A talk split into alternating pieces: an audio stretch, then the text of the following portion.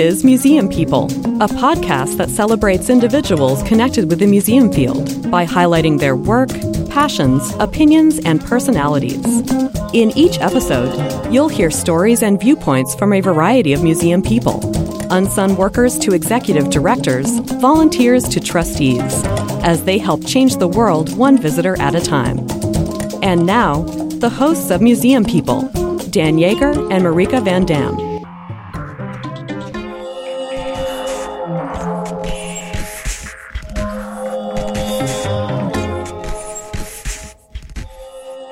Welcome, museum people. Thank you again for joining us. Here we are in the hot summertime. I love it. It's the best. New? England in the summer. Why would you ever leave? Right. This is why we live here. Oh man, yeah, I pity our cousins down south, the southeastern folks, the midwestern. I grew up in St. Louis, so I know what it's all about. Mm. You know, hot summer. People, yeah, they retreat. Have you escaped to any museums this summer so far? I've been in a lot of museums. Uh, typical, though, to my job, it's been business related for the most part. So I'm in the museum, and I rarely get to see the artwork. Uh, but I don't. I don't complain really. I've been to some really cool places though. It's part of our leadership workshops, which, uh, as most people know, you've been to Yeah. to uh, to one. But I had uh, some beautiful experiences up in Vermont and uh, Castle in the Clouds in Moultonboro, New Hampshire. Wow, what that a place that is! I had never been. I'd always wanted to go.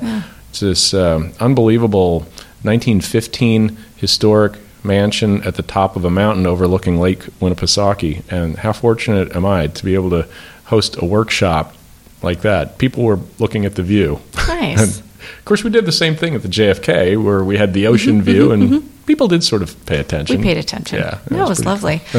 I've been to a number of beautiful places that I some I've been to, some I haven't been to this summer. I went to South Dakota, where my husband is from, and went to a couple museums out there. And what's great about being out in those places is it's um, you often get the museum to yourself. And it's so lovely to experience that without having to dodge people when you're looking at a label. And Yeah. it's really enjoyable, and you can take all the you know funny pictures that you want because no one's judging you.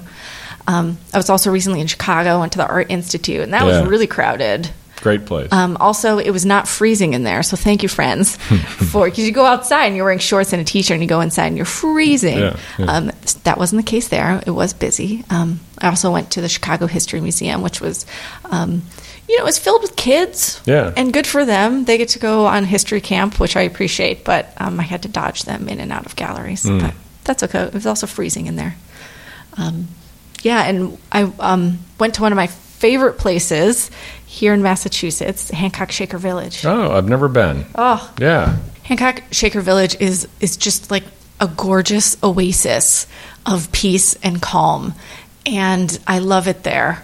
It's it's so wonderful. You just you step onto the property. It's such a glorious place. It's so calm, and there are animals and the wildflower garden. You can just sit wherever you want and just lie in the grass and look at these gorgeous you know multicolored buildings. You know, a yellow one, a red one, just against the blue sky, and it's it's gorgeous.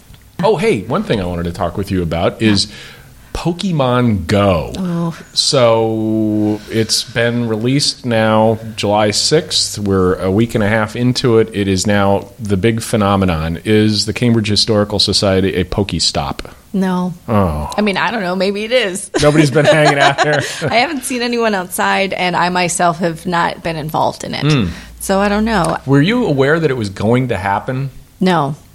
Right. It Were seems you? to be no. It seems to be one Was of those anyone? things that I first heard about it last week when my daughter came home from work and started playing. And it turns out that down the street from us there are two PokéStops, and uh, up the street a little bit is this old fish house in Swampscott. It's this and, uh, this uh, historic structure, and uh, she's holding the phone off of our deck, showing us the the fish house, and it's got this big uh, icon over it. It turns out it's a pokey gym. But it's interesting because they've used the database for historic markers, and that's what they're using to get people to cluster around and collect their pokey bits or whatever they're called. And um, it's the synergy with history, especially, that it fascinates me. And are we prepared to do something about it. You mean capitalize on it? I think there's a few things, right? What what I just heard you say was how historic properties and buildings are part of our infrastructure and our life, and we just take them for granted. Right. And that's unfortunate. And hopefully, this is a way for people to see and learn about historic places. That's important. Um, but also, how do you capitalize on something like this? You know, we've got sort of a varied response. On the one hand, there are many museums that are trying to take advantage of this very quickly, not having any prior knowledge, but going on social media and advertising. We're PokéStops and Right. stop by. As a matter of fact, uh, churches are now doing this too. They're PokéStops and they're trying to get people into church. Interesting, you know. Yeah. that's what it takes. What would Jesus do? But yeah, um, there are a number of museums, sites of conscience in particular, that are objecting to having uh, these uh, gamers coming to, for example, Arlington Cemetery, the Holocaust Museum, the 9 11 Memorial. These are all mm-hmm. listed, you know, what a blunder, Yeah. as PokéStops. Yeah. And so you've got people doing that. So I think they're working to try to get the software fixed there. And I think the whole most of us are looking like, huh, what is this? What do we do? And that time will tell. You don't know whether it's going to be a flash in the pan, a fad, because the plus side is you're getting people up and out of there off their couches and whatever. But it being summertime, what happens in the fall and winter? Are they going to be wandering around quite in the same droves? I don't know. yeah. Um, we'll see what happens by the time this episode airs. Yeah, yeah. Marieke, I'm very interested to hear about Rich Sheridan. Some of the feedback that we've had about museum people is, you know, people in the museum are great, but why not talk to people who have had their lives transformed because of museums? So these are people that don't work in museums. Um, but recognize their importance in their own daily lives and their their work experience, etc. Um, so I did an interview with someone I knew who did uh, have a transformative experience because of a museum. So Rich Sheridan is uh, is a guy that I met when I lived out in Michigan. Um, he had recently written a book called Joy Inc. and uh, he was wonderful.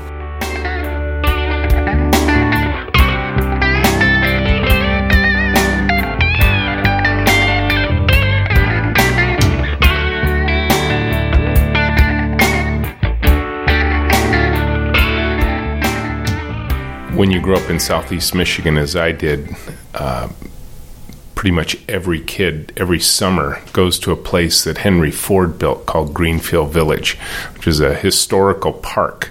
Uh, Henry Ford had this idea that a lot of the artifacts of some of the greatest inventors that the country has ever seen were about to be lost for all time.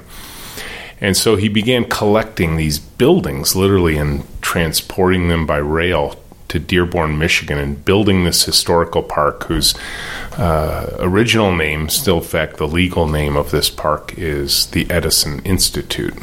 And in fact, uh, the Menlo Park, New Jersey lab of Thomas Edison was the first building that was brought to this park. And it's kind of a fun story because Henry Ford and Thomas Edison were very good friends. And Ford knew that the building that where the light bulb had been created, the phonograph had been conceived, and a lot of other just inventions, quite frankly, that still to this day have impacted our lives. Uh, that building was about to be lost. It had been abandoned by Edison as he moved on to West Orange, New Jersey, and it was in disrepair and probably on the verge of being lost for all time. So Henry Ford went to his friend Tom Edison and said, Hey, I'm going to move this to Dearborn, Michigan. Interesting little side story Edison told Ford, Over my dead body, that building is to remain on New Jersey soil. And Henry Ford did as his friend as his friend asked and scooped the dirt up from under the building and moved it to Dearborn as well. So I visited that lab when I was a kid. I'll bet the first time I was there, I was probably seven or eight years old, and quite frankly, it gave me goosebumps. Um, I probably had no idea what had actually happened in that room, but it was as if I could still feel the human energy of uh, that place. Uh, I could probably still, maybe with the the guides who were there telling us what had happened there, I still had this sense both of history, but also of the accomplishment of doing something huge for the world. And uh, it's amazing how much that feeling still resonates with me today. And as I'm sure we'll discover in our conversation here, uh, this connects uh, directly to what I'm doing today in my life professionally. when you visit museums today, do you still have that memory, that emotion that you had when you were a kid? I I do. I, I still get goosebumps when I go into those kind of places because uh, you know, I think of what we try and accomplish today and all the tools we have, and quite frankly, I'm going to just say how easy it is today to do things. If you need to do some research, you go to Google. If you uh, need to um, uh, buy some electronics, you go online and order it from Amazon. But back in those days, they had to start almost everything from scratch. And to me, I want to know how did they do that? What, what, were the essential ingredients of the creativity and the invention and the innovation that was happening back in those days? And so that just intrigues me every time I see it. So, you are a businessman. Can you tell me more about Menlo Innovations? Yeah, we started our company back in 2001 at the sort of the explosion of the internet bubble. Uh, the bubble burst. I was a VP of R&D at a public company in Ann Arbor, Michigan, and suddenly I was out of work. And I had done something kind of interesting the previous couple of years, and uh, it was very informative for where, where I wanted to go forward from there.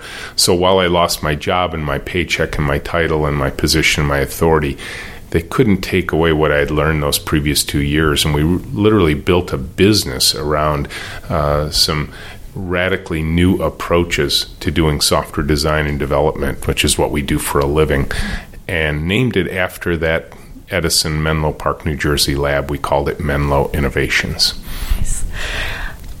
I first encountered you at TEDx Detroit, and I accosted you after your presentation because I was so impressed with what you had to say and your message of joy um, and hope, especially for Detroit.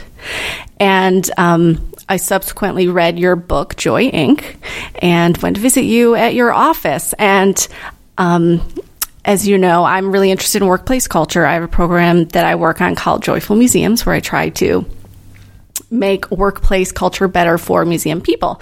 And um, I would love to hear your just synopsis of what Joy Inc. is about, and then maybe we can talk about how those ideas and concepts apply to museums.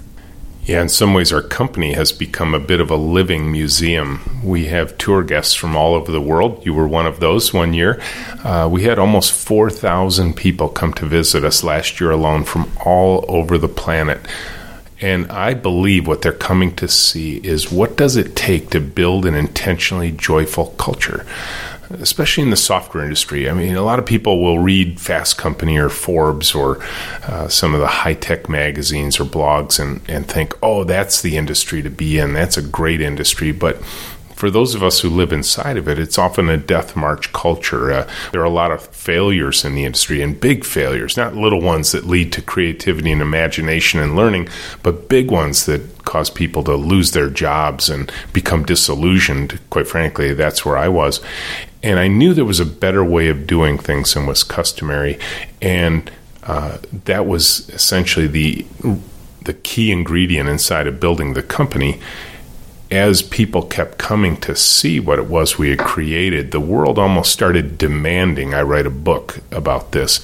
And when I thought about what I wanted to call the book, I, I reflected on part of our mission statement where we said our our goal since our inception was to return joy to one of the most unique endeavors mankind has ever undertaken, the invention of software.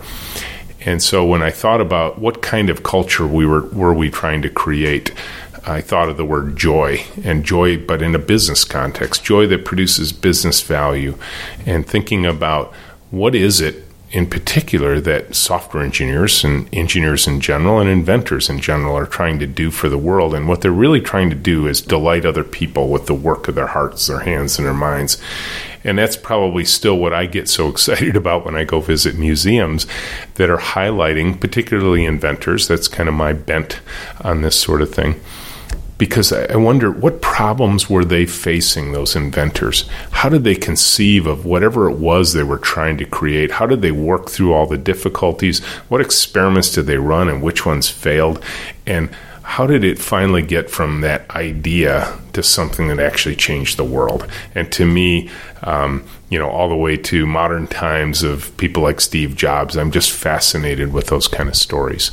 I just, I love the fact that you can talk about all these emotions in a workplace setting in a business with like a straight face and like it's not even a big deal. I mean, everything you said is really just kind of spot on. And another thing that we talk a lot about in museums is how businesses and museums, nonprofits are different, but they should also be the same. What do you think are the biggest lessons museums could take from for profit businesses and apply to their work? Well, I'm going to look at my inner engineer when I think about this because I think the in some ways I can imagine the challenge of museums, and I'm just going to conjecture about it, can be the same as the challenge of engineering. Uh, I'm going to presume that at one level, uh, there is a desire for the people running the museum to be, for lack of a better way to describe it, perfectly accurate. Uh, whereas engineers want to, you know, always engineer things to perfection. They want everything to be perfect. And in fact, um, to make things relevant, to, to appeal, uh, the perfection pursuit may get in the way. Mm-hmm. And I don't mean you should lie, I don't mean you should just make stuff up. But in fact, storytelling is just as important in business as it is in museums in many ways, the stories have to be relevant. The stories have to be updated to make sense for the people of the time. Uh, I find it fascinating, and I don't know this history, so I'm going to go out on a limb here. But I understand from the Jewish tradition that there was a fight uh, thousands of years ago about writing down the Torah. It's a certain point where these stories, uh, the, the elders decided we're going to write these things down to preserve them for all time. But the wise elder said, don't do it because if you write them down, it will start to pull the humanity out of the stories. It'll start keeping them up to date and keeping them relevant. So obviously, the the writers won, and and you know they write down that history. But if you think of a lot of historical texts, uh, whether you know religious or not, uh, I think the way they were written uh, may be technically accurate, but get in the way of what learning, what what are we trying to teach, what are we trying to deliver to the world. And even this is why, for example, uh, we combined anthropology with software engineering because we knew that the software we're building, while it has to be solid and work really well, it also has to work for the people it's trying to serve. And that's where our anthropologists come in. Go study the people you're trying to serve. And I think it would probably, um, uh, the idea of applying anthropological pursuit to um, museums might be a really good idea. Uh, obviously, there's a lot of archaeology that goes into museums, but the idea of studying the people you're aiming to serve. What are they trying to get out of a museum visit? What is it that makes them excited about coming rather than just the people who work there? I think those are things that would be good lessons to take away. In a word or a couple of words, what value do museums provide to society? You know, when Henry Ford created the Greenfield Village, he he created it to inspire, and particularly the young. And I will tell you that worked for me. Uh, in in many ways, what what I ended up creating was so reminiscent of those childhood experiences that were delivered to me by a museum that I had hung on to my entire adult life. And at 43 years old, I was still remembering the impact of an eight year old. And so I think that's probably one of the key things is to inspire. Has Henry Ford asked you to do fundraising for them? if not, why not, friends? well, you know, they may be within earshot of this. Uh, I, certainly, um, you know, they are good friends there. And we have, I guess in some ways they have because they run a Maker Faire there every year and they've involved us in that. And, um, uh, you know, that's another way to make it relevant, right? Uh, take the old inventors and bring the new inventors and put them in the context of the old inventions.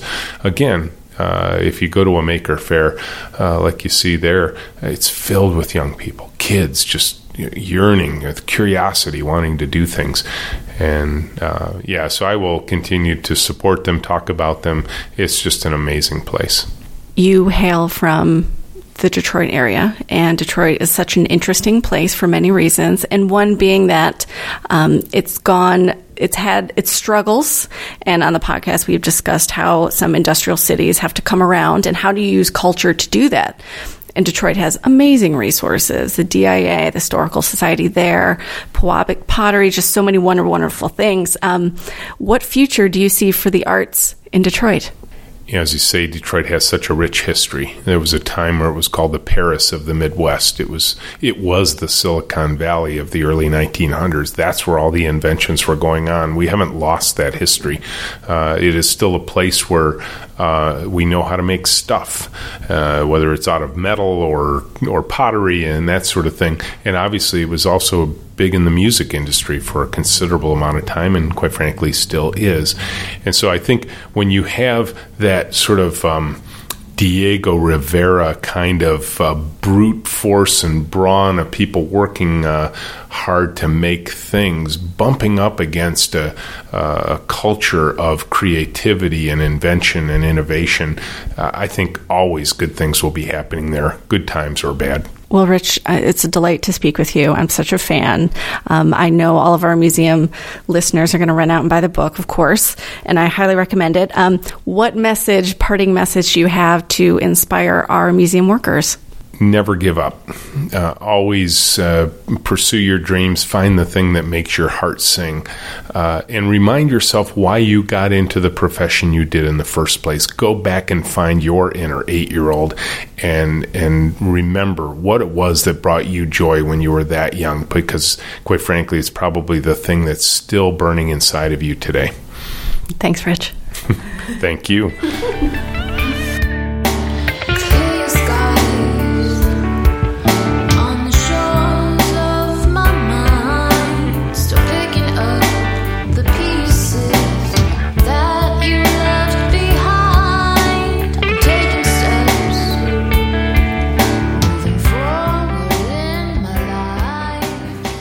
interesting guy. So, um, what can I tell you about him? What kind of business is it that he does? So, in his book, um, he talks about a few things that he does, and also if you're in Ann Arbor, he gives tours, and that's mm. what. Um, so, my husband and some friends of ours went and took a tour of his space, and just it, it it's is it like a brewery tour? Do you get a sample afterward or something? I wish. So uh, you walk in and it's just one giant room, and there are no offices. There are tables and desks with computers on them, and they are on wheels. Hmm. And they move them around as needed in, in the office space. And Rich is president of the company, he's the head honcho. He sits with everyone else. Hmm. There is no side office, hmm. there's nothing like that. They do have a side room that is totally pimped out for new moms. really? And one beautiful thing that is a policy of his. Um, is that new moms uh, can bring their kids to work. It's like bringing your dog to work, except mm. you could bring your baby, and they right. have lots of space, and noise isn't an issue. And then it, it's like a village raising the kid. Right. And how great would it be? You're having just kind of maybe not a great day, but you get some baby time. You just put that baby mm. on, strap on that front pack. So they don't have any formal daycare, which is sort of no. an innovation that a lot of companies. Right. The baby is just so there, and uh, they found that it works really well. Hmm. So I love that for one. Um, it, it's funny to think of the, the no offices because many of us are in crazy weird old buildings or historic houses, etc. And just by the nature of the work, you're in a someone's former bedroom, often a bathroom, just like hmm. totally weird spaces. Um, so I'm not sure how we could adopt that, but that, you know, that's something to think about. Um, another interesting thing that they do is he works by the rule of if you have an important job, you have two people working on it together at all times. Hmm. So for writing code, you have two people and they work on it together. And a lot of people would say, well, you're you're wasting, hmm. you know, two people working on the same thing. It's a waste of energy, a waste of time. But he says no. And like all very important life saving important jobs, like flying an airplane or being in a police car, right. you have two people together. Yeah. And he's found that, you know, he's done the research and it works better creativity yeah exactly. exactly. And you get to know everyone in the company because hmm. you're totally mixed up all the time. And i think about this in museums right? You don't you, you, can't like a visitor services person can't work with the fundraiser. Or can they? I don't know. Right. i've often thought wouldn't it be great? I've worked in a lot of small places but when i was in a mid-sized place wouldn't it be great if new people when they came in were assigned a mentor for a couple weeks or for Mm-hmm. a month, and then you just sort of shadow that person, and you go out to lunch or whatever, break down some barriers, get a new person who's your mentor or your partner, and work on some things together. You'd really cross pollinate ideas, really understand each other better. And I don't know I think there's some opportunities there. The one thing that I really appreciate about Rich is this idea that he is not a museum professional, but he is clearly very, very passionate about museums. And I love his statement that we need to channel our inner eight year old so that we can really be in touch with. Uh, what really moves us as museum professionals? Yeah, that that is really spot on wisdom from somebody that's outside of our field. But to indicate that the primary value of a museum is its inspirational quality. That's something that I think we all feel, and it's not something that we always art- articulate. Yeah, and I think we need people from the outside to tell us and reinforce it so we're not just telling ourselves the same story. I think this is important to remember when we're looking for board members for our organizations, right? There are people in your community who you may not think about, um, but they could have had these great experiences and you know, secretly, deep down, love museums and care about them and want to find a way to connect with their inner eight year old, and they would be great advocates for your museum. Hmm. What else was interesting to you about about Rich? What came up? Have you ever been to Greenfield Village? I have. Yeah. What'd you yeah, think? I loved it. Right. It's totally my kind of. It's totally my jam. Right. I loved all those buildings together.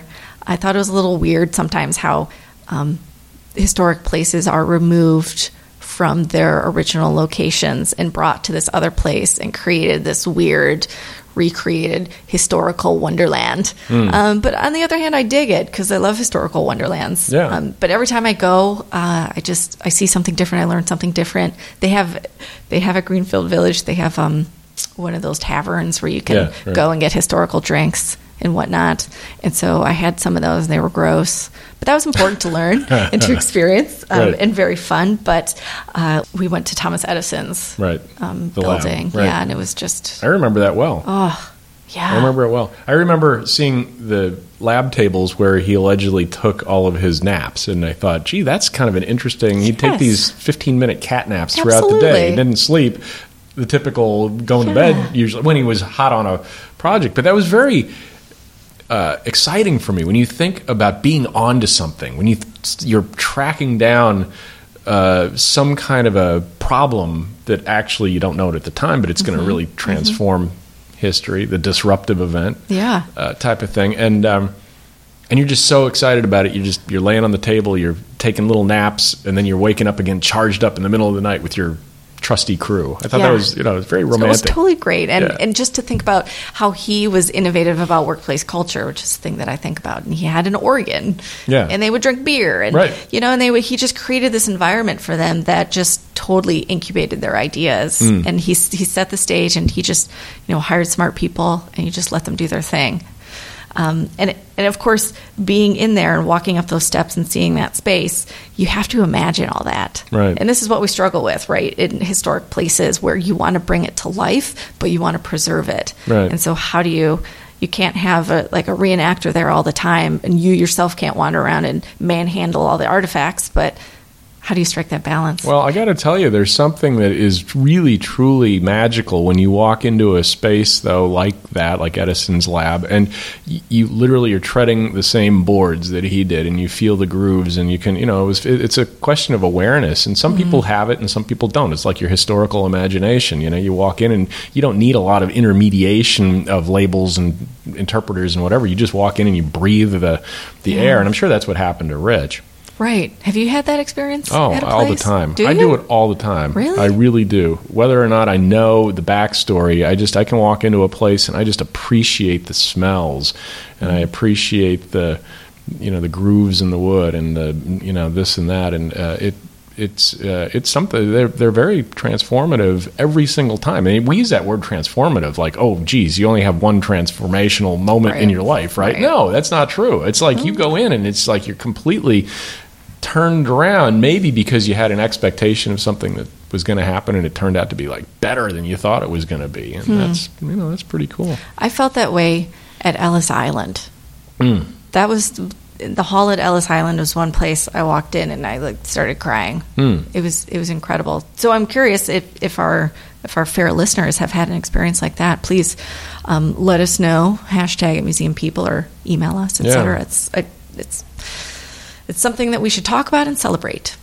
One of the phrases he used uh, regarding the high tech business is he said that it's a death march culture very frequently, and that uh, he noticed that, and he was saying that in the context of it's like either boom or bust, are successes and failures, and a lot of times people walk around their offices very closed down, very emotionally closed up because it's just like the shoe's going to drop at some point. and that's I think what inspired him to really seek this joyful culture to try to instill uh, a much brighter kind of day-to-day work life because life is too short. Also, it's the whole life. And we heard from Laura a lot. It's not a work life balance, it's a work life integration. And so he's recognizing that people have kids and they want to be near their kids or they have Mm-hmm. schedule whatever so and also people want to feel connected to other people even though they're software engineers you know there's no Right. stereotype there but they want to work with other people and be connected and do a good job so he's he, basically he's listening he's listening to his people he's seeing what works and he's changing and innovating and there's nothing in that equation that museums can't try Right. Well, it goes to show you you can teach management, but you can't teach leadership. 100%. And that's that's the thing. You can give pointers about what leadership might be in a particular context, but it's like a snowflake. His thing is different, you know, from other charismatic leaders, and it works for him. So good for good for Rich. Yeah. I had such a fun time interviewing Rich, and uh, we're looking for more people that work um, outside the museum field but have been um, influenced by museum work. So if any of our listeners have ideas, please send them to us. Yeah. Hashtag museum people. You know how to get a hold of us. Yeah, website nemanet.org slash museum people. That's uh, there's a form there for you to fill out suggestions and, and the like. Dan, there's another thing that I want to say Okay. to our listeners, which is um, as you know and have noticed, we don't have advertisers on this podcast. If that's a thing that you appreciate, I ask you to consider making a donation to NEMA. Oh, well, thank you. That was unsolicited from me, anyway. NEMA is a cause that I personally believe in and that I give to um, outside of my membership dues, and I encourage all the listeners here to do the same. You can go to NEMA's website, easily just give online. Um, you could probably write in a check if you wanted, yeah. and um, you could even like slip us a fiver when you see us yeah. next. Maybe we'll buy some more microphones. Thank you, museum people. It's awesome. Go find that inner eight year old, as Rich Sheridan said. Enjoy your summer vacation. Bye. Bye. Next time on Museum People. We're going to talk about the National Park Service and specifically the 100th anniversary. Hashtag find your park. Yeah. and, and they were not just widgets in this big system, but they, they were pushing back at times. Hmm. I did not wear a uniform, and that was awesome because those uniforms are terrible. How do you look in the hat? I think there's maybe one photo that exists that my mom took. Oh, we have to get that. I We're don't going to put that on the Museum People mom, webpage. hide it, hide it. Museum People is a production of the New England Museum Association, which connects, inspires, and empowers cultural institutions to provide their communities with deep and authentic experiences. Have an idea or comment for Museum People? Go to nemanet.org slash museum people to provide feedback, get information about episodes, and learn how to subscribe. Thanks for listening.